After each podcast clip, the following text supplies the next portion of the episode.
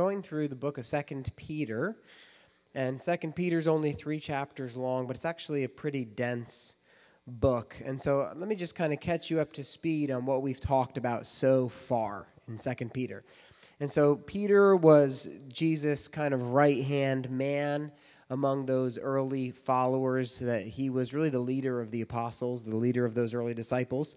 He's always listed first anytime those disciples are, are named. And so he's on his way out. He's anticipating his execution. He does. Uh, Peter was executed under Emperor Nero, and so he knows that he's going to be ending here soon. And so he wants to focus on making sure that his account of what that is important, you know, namely the gospel and the implications of the gospel. He wants to make sure that that is written down for the benefit of of uh, of us, for the benefit of the Christians who were in the you know the greater Roman Empire, so that they could have a true account. And so he begins his letter talking about the foundation of the gospel, this idea that Jesus Christ died to save sinners and because he, he died to save sinners, we could be forgiven. He was raised from the dead so we could live forever. And then he sent us his Holy Spirit so that we actually would have the power to follow him as king instead of constantly being frustrated. And he basically says in chapter one that God has given us in the gospel and his spirit everything that we need for life and for godliness. And then upon that foundation, we supplement that saving work of Christ by pursuing virtuous things. We pursue now it doesn't that that pursuit doesn't equal our salvation, but that pursuit does help us grow in maturity. We pursue knowledge of God, we pursue um, excellence, we pursue self control, we pursue brotherly affection and love, perseverance, these sorts of things. And Peter says that if we do that, then we're going to be fine. We're going to grow. And to go back to something that David said when he was leading worship, the idea is if you're standing with two feet on the foundation of Jesus Christ as revealed in the, in the law and the prophets, the entirety of the Bible, and then upon that foundation, you are supplementing it, building with healthy biblical things like love and self control and knowledge if you're doing that, then, like David said, you're not going to be tricked. You're not going to be deceived that no one's going to call the gotcha card, you know, when all of a sudden you're drinking blood out of a skull and you're like, how did I get here? All right, it's not going to happen, okay? No one's going to trick you to drink blood out of a skull, all right? At least not here. If I show up with a skull, guys, you got to run. It's not in the Bible, okay? So the point is that Peter wants to make sure they have these things as their foundation. And he points back to the word by saying that all of the miracles God did confirm the veracity of the word of God. And so that we can constantly go back to the word of God, believing the word is true, it's trustworthy, it's going to give us everything that we need for life and godliness as the Holy Spirit applies it to our lives, illuminates it to us, and these sorts of things.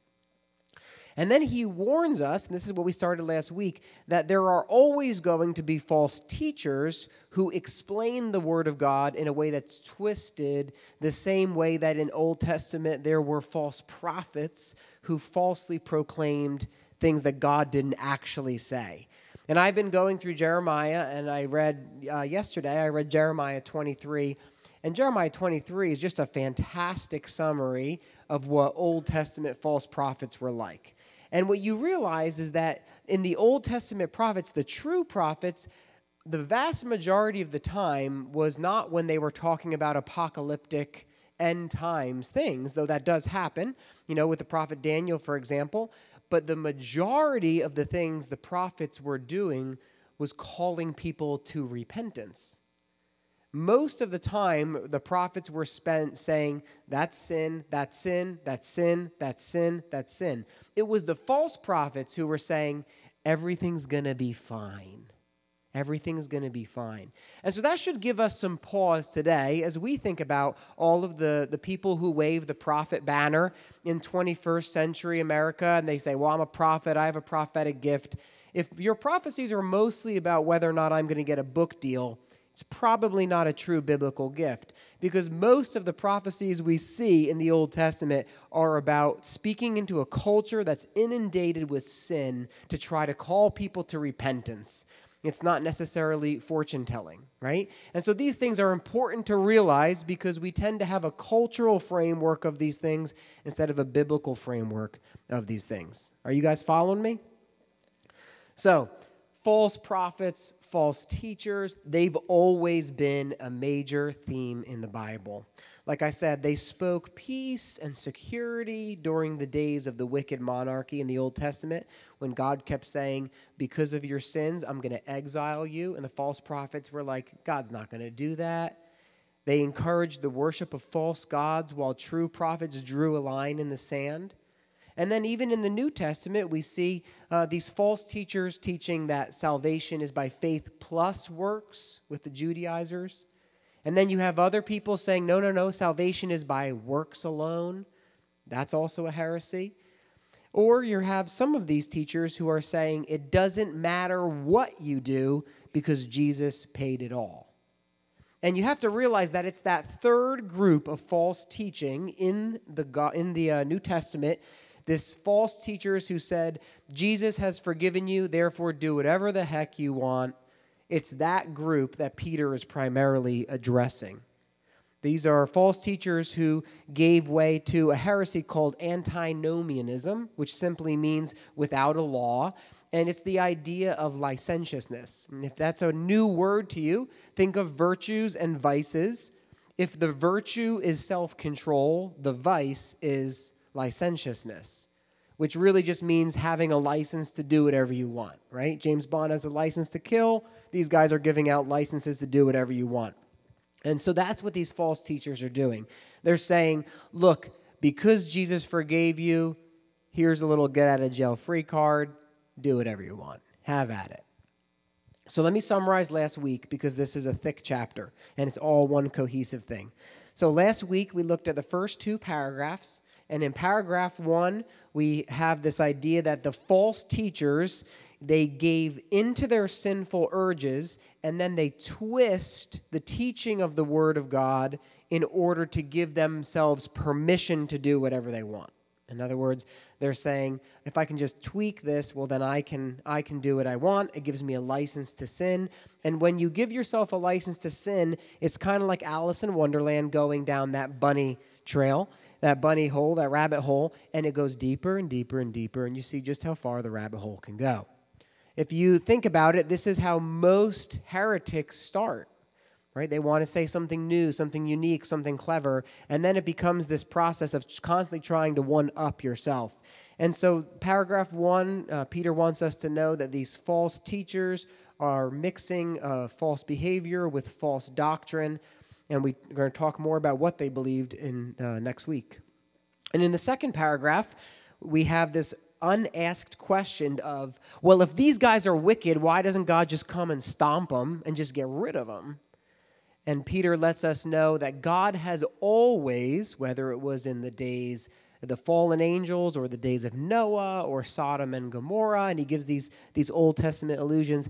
And Jesus reinforces this in the parables with the wheat and the tares and the net, the idea being that God has always tolerated the wicked while preserving the righteous, letting them grow up together until the day of judgment. And so, as much as we would like to see, well, that guy's really rotten, so maybe God should just smack him God, in his, and we're going to see this next chapter, in his patience, desires people to repent. He tolerates our sin, he tolerates the wicked while preserving the righteous by faith. And so I left you guys last week, hopefully reflecting on your own pursuit of holiness and realizing that the, our hope of Jesus' imminent return those who eagerly await his return, as it says, um, that, that hope should spur within us a desire to grow and pursue holiness. Also, I wanted you guys to realize that just because God tolerates sin and false teaching now doesn't mean he rubber stamps it. And I think sometimes we can have that false idea um, that you have churches around our nation that teach heresy, that have in, allowed compromise to the eh, the umpteenth degree, and then we say, well, you know what? I mean, like, God's blessing that church, so obviously he doesn't mind.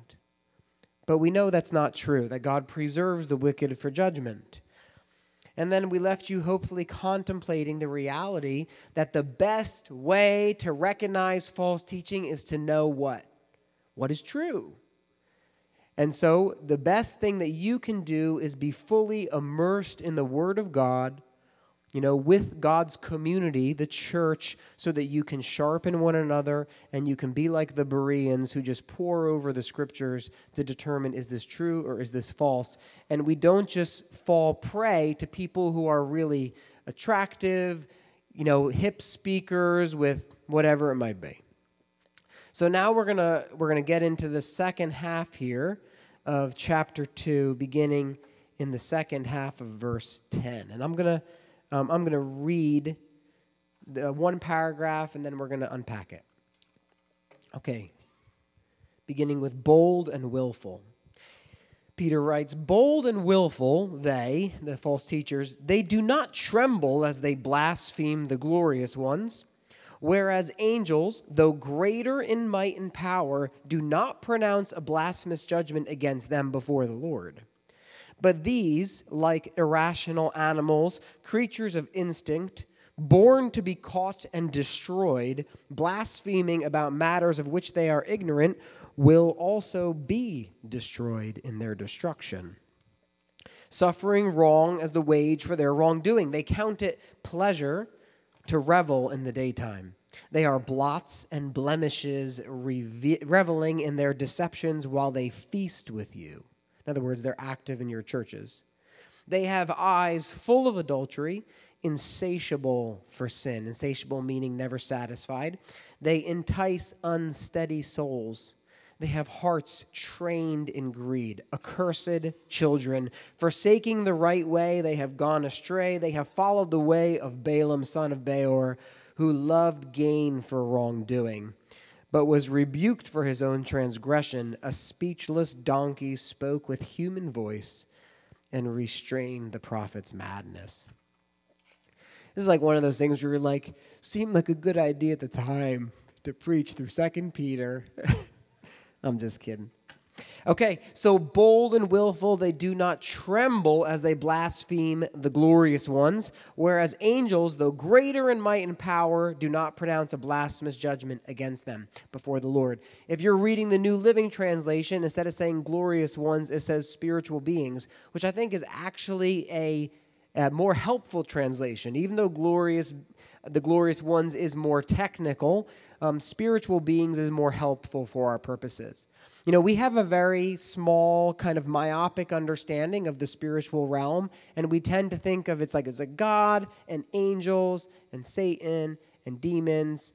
But there's actually a much larger um, can we say, congregation of spiritual beings out there besides simply angels. As you see, even right here, Peter draws a distinction between the glorious ones and the angels.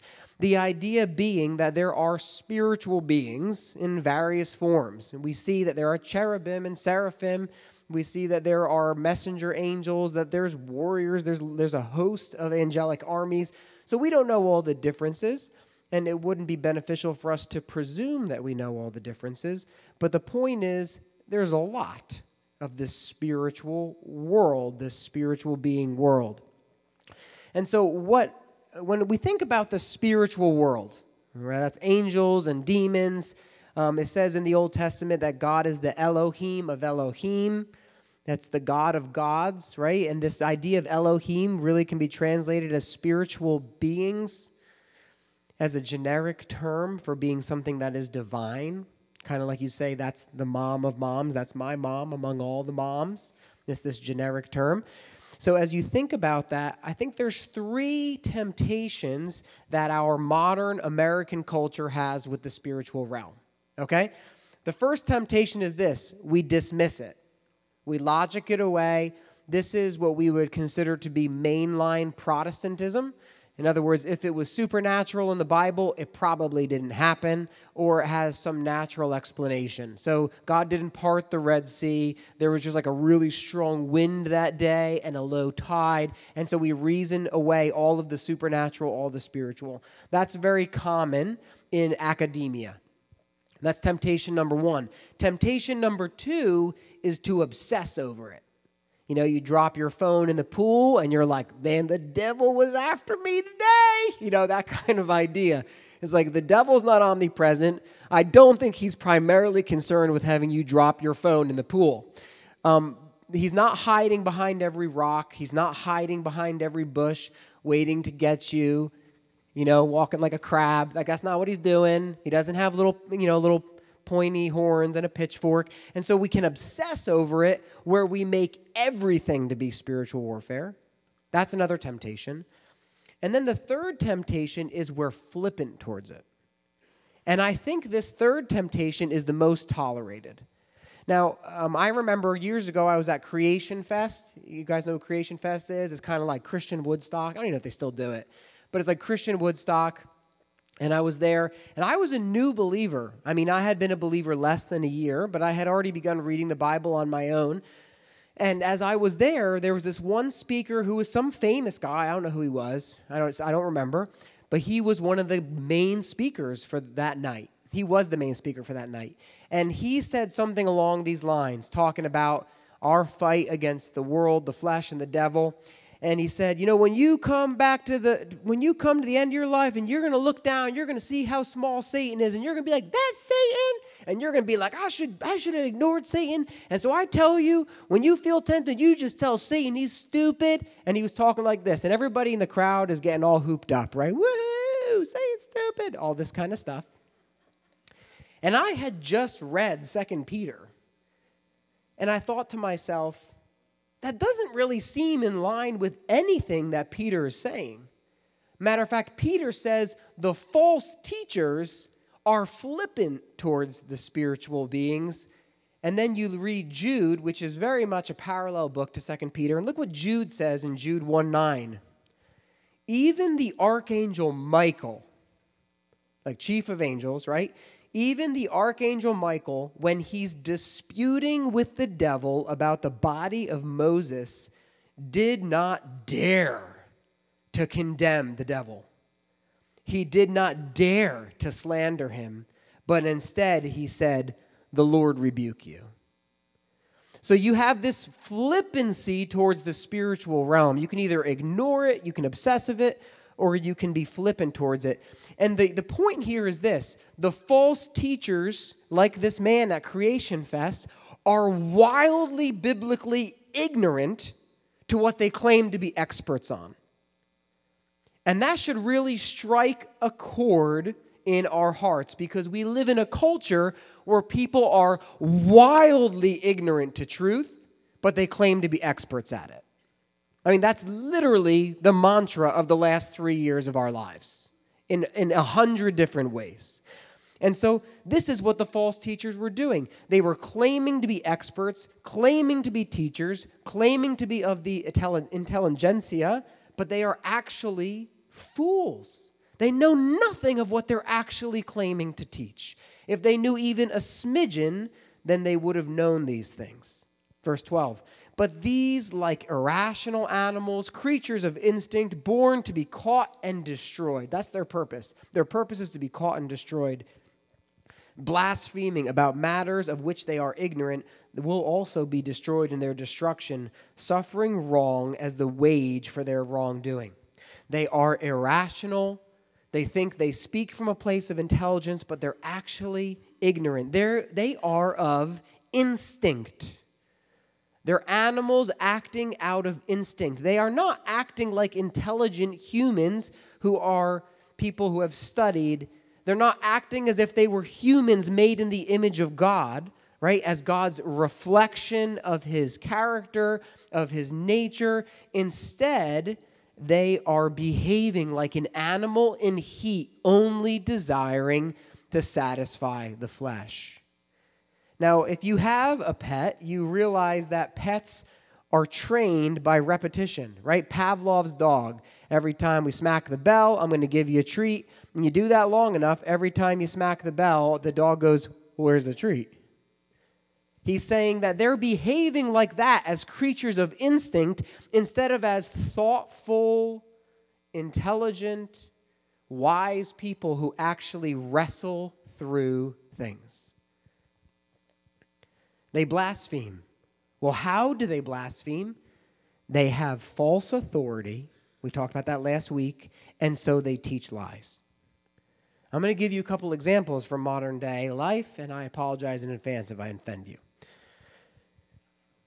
This is the academia of our day, which says the Bible can't be true because miracles can't happen. This is teaching lies from a false place of authority.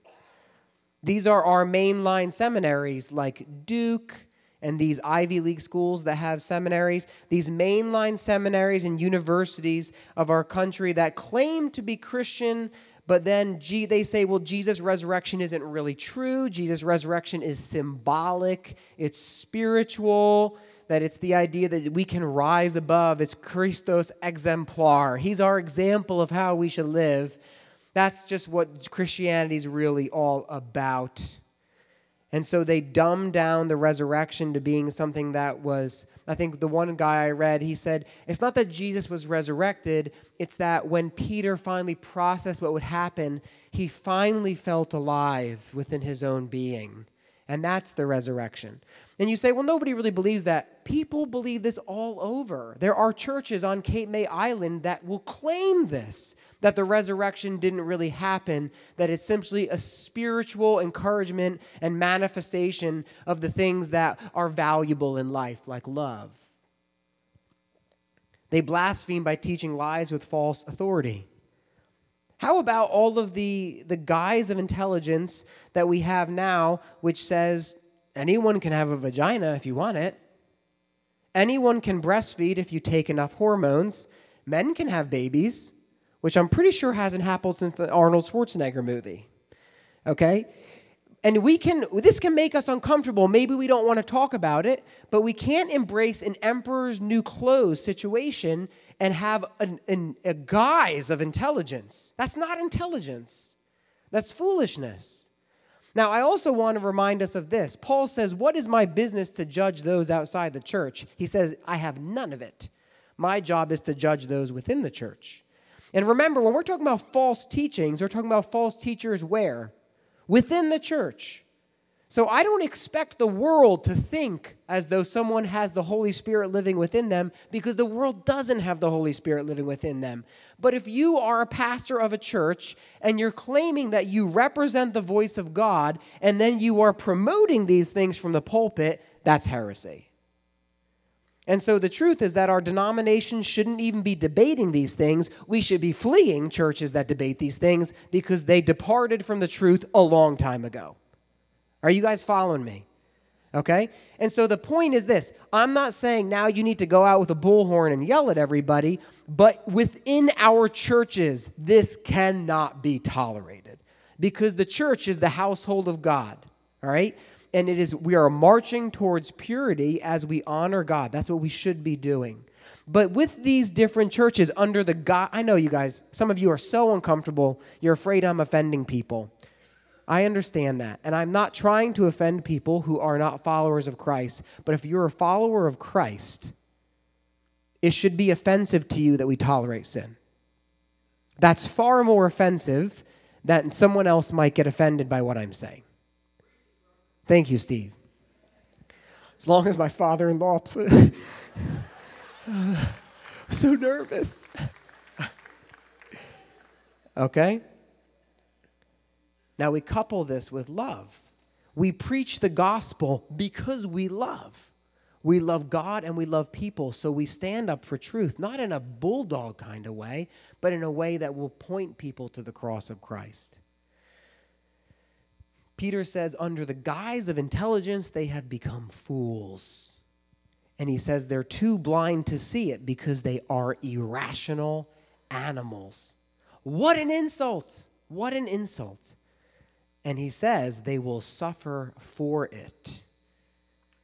See, because the point is eventually you reap what you sow in the short term, in the midterm, and in the long term. And we all know that because we've all been there continues, they count it as pleasure to revel in the daytime. They count it as pleasure to revel in the daytime. They are blots and blemishes, reveling in their deceptions while they feast with you.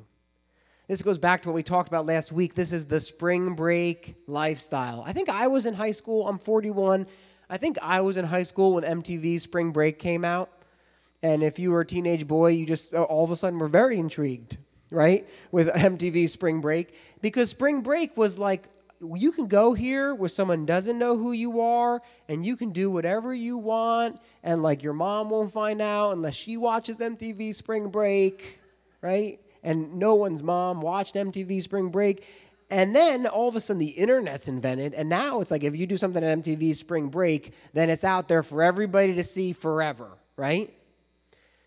It's the same thing with Vegas. It's like the whatever happens in Vegas stays in Vegas. Not since the advent of the internet. Now it doesn't stay in Vegas. And so now culturally we're at a crossroads.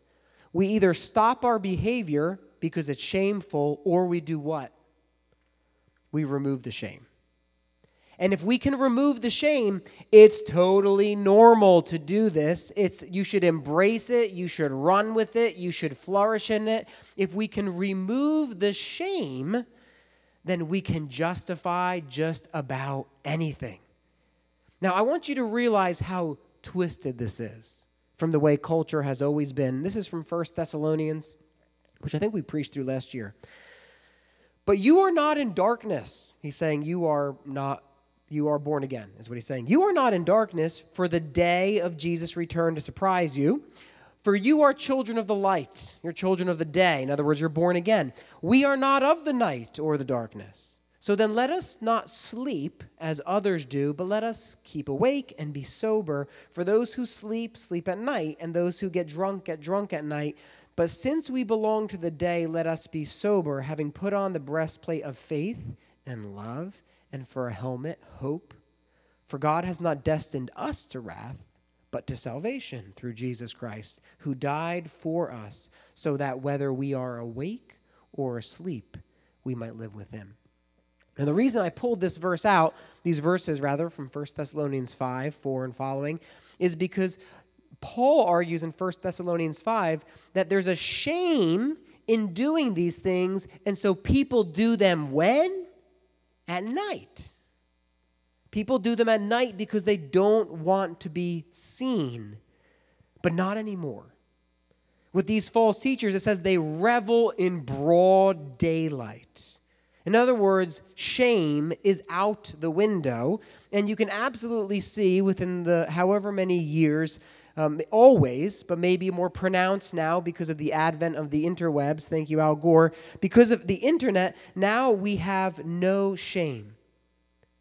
You see, shame is a biblical emotion. It can be a tool in the hand of the enemy to turn into condemnation, but that's not what I'm talking about.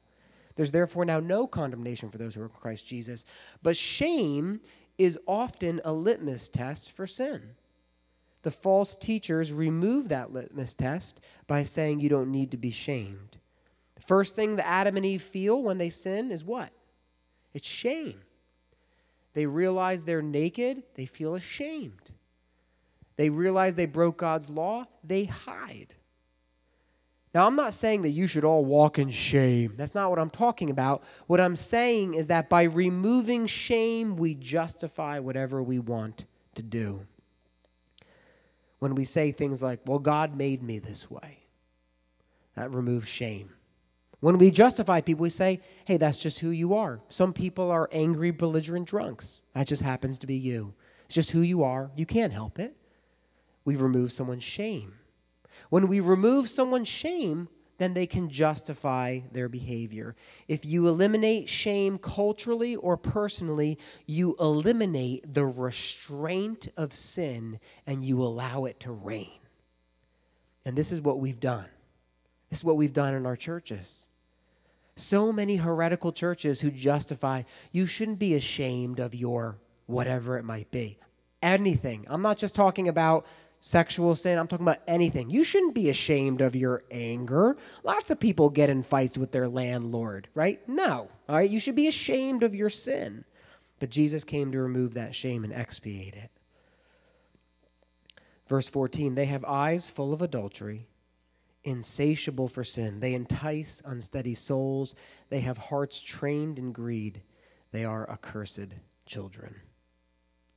lust, pornography, Instagram, covetousness, gluttony, excessive drinking, the endless pursuit of likes, the uh, high value industry of body modification, gender mutilation, OnlyFans as an acceptable alternative to being a nurse, Tinder. Our culture is obsessed with sin.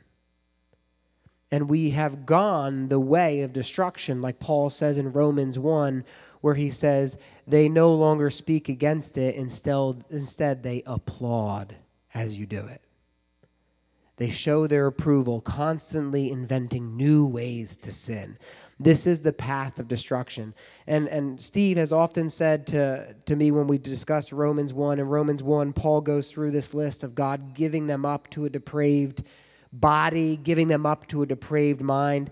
And that phrase, giving them up, giving them up, Steve said it's kind of like you have a wild river and you have a closely, tightly docked boat, and then you give a little slack and you give a little slack. That's God giving them up. And now the boat's smacking around, and eventually you cut the rope, and God says, Have thy will be done.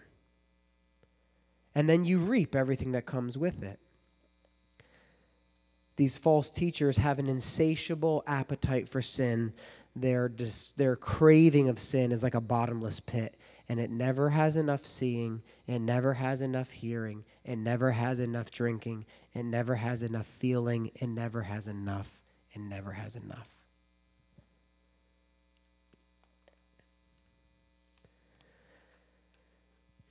You know, there's something that makes me uncomfortable about pastors and worship leaders who make a million dollars a year preaching the Word of God, worship leaders who wear $2,000 sneakers and $1,000 tight jeans, and we flock to listen to their music. There's something about that that sounds like being trained in greed, like it says here in verse 14. And it makes me squeamish when I think about that, and it makes you wonder is this the kind of culture that Peter and Paul would say, Well done? Or is that the kind of Christian culture that Peter and Paul would border on calling heresy? Makes you think. Because as a churchianity culture, we love that stuff. We buy all their albums, we listen to all their podcasts, we buy all their books, and we will willfully turn a blind eye to greed and covetous as long as you produce a good quality fill in the blank. Verse 15 Forsaking the right way, they have gone astray. They have followed the way of Balaam, the son of Beor, who loved gain from wrongdoing, but was rebuked for his own transgression. A speechless donkey spoke with a human voice.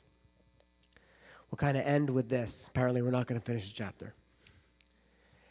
Balaam, uh, what happens is the, the Ammonites, they realize the Israelites are on the verge of conquest. They're getting ready to enter into the promised land, and they realize they can't defeat this people because the hand of God is with them. Think about this. This is important because the enemy's tactics never change. They realize the writing is on the wall for them as the Ammonites, this wicked culture who God gave 400 years to repent because for 400 years he was waiting for their sin to come to completion. That's what he says in the Abrahamic covenant because for 400 plus years they've been sacrificing their children and they had been committing all kinds of heinous atrocities. And God says, I'm going to sidebar, I'm going to put my own kids in slavery in Egypt while I wait for the Ammonite sin to be fulfilled, and then I'm going to use you as a sword against them because I've had enough. And the Ammonites see that God is going to bring these people into the promised land, into their land where they currently live, and they can't, they can't do anything about it. So they hire Balaam, son of Beor, and they say, Go and curse these people. He's a seer, he's a prophet. And he says, I have no power. He says, I can only say what the, the Lord reveals to me, even though he's a pagan, right? And so he goes, and multiple times he tries to curse Israel, but every time he tries to curse Israel, only blessing comes out. And the guy who hired him is like, What are you doing? Right? He's like, I can't control it. And so then after this is done, Balaam says, But I got an idea. I'm going to treat, I can't curse them, but what I can do is I can trick them into sin. And what you have to read between the lines because the Hebrew is very creative in its wording. I think it says that, you know, and Balaam does this, and it says the people rose up to play. Okay, use your imagination. The people went to spring break, okay? And so the people, because of Balaam's leading, he's like, well, what we're going to do is we're going to find the most attractive people in the Ammonites and we're going to send them into the Israelite camp. And then they give way to all kinds of sexual pleasure. And this is how God, or this is how, how the Ammonites wind up twisting through Balaam, twisting the Israelites and bringing them into sin. And God will have none of it. And so then Balaam is he's, he's, he's on his donkey and he's going his way and he's happy because he's got his pockets full of cash. And his donkey turns around and rebukes him. His donkey. And Balaam's like, Come again? His donkey rebukes him. Now, this is what you need to get from this story. I so want to say it, but I'm not going to say it. But Balaam acts more like a than his donkey does. The donkey rebukes the master because Balaam is acting like an irrational animal more than the donkey who rebukes Balaam for walking in madness. This is the point. False teachers become and behave like irrational animals, but an irrational donkey displays more wisdom than the false teacher and the false prophet. And there's only one word to describe this kind of activity it's madness. And the church of God should flee from it. And so, how would you summarize this whole section, this whole paragraph? False teachers think they are intelligent, but in actuality, they behave and think like animals. And those who follow them become like them. Run away from people who insist on being the smartest person in the room. False teachers think that they are intelligent, but they throw out logic and wisdom and reason and common sense, common sense, under the guise of scholarship. Run, flee, run away. Know your Bible, know the truth, and pray for these people. Pray for repentance, pray for forgiveness, because but by the grace of God, had our eyes not been unveiled by His Holy Spirit, we could have wound up in the same place. And so let us not get on our high horse and say, well, thank goodness I'm not like that. We're like uh, not like that because God opened up our eyes. And so we pray that God would open up their eyes and bring many people to repentance. But the church of God must be pure. And then we preach forgiveness to a world that is desperate for it. Okay? Let me pray, and then we're going to lead into a time of communion. Father God, I pray that any words that were from your spirit would remain, and any words that were from my own flesh would disappear. I pray that the people in this room would be like the Bereans who were constantly poring over the scripture to make sure the things that Paul shared were accurate. God, just because I say it, I don't want them to think that they um, cannot question or ask questions or research your word on your own. But I pray that all of our study would be rooted in what your word says and not what people say. And so, Lord, I just pray that you would lead us into your word. Your word is truth. Let your Holy Spirit illuminate truth to us and guide us that we don't fall prey. And I pray, Lord, for this mad world. This mad world needs Jesus. It needs forgiveness. It needs conviction of sin. It needs a little bit of a dose of shame so that people know that they need the Lord. And so, Father God, I pray that your gospel would go out in power, God, because people need to know that they are destined for destruction if they do not repent and turn to you. Thank you that you died so we could be forgiven of our own idiocy. Thank you that you were raised from the dead so that we could live forever. And I thank you, the God, that you sent us your Holy Spirit so we actually could walk in your truth. Your word is truth, your way is truth. In your name, amen.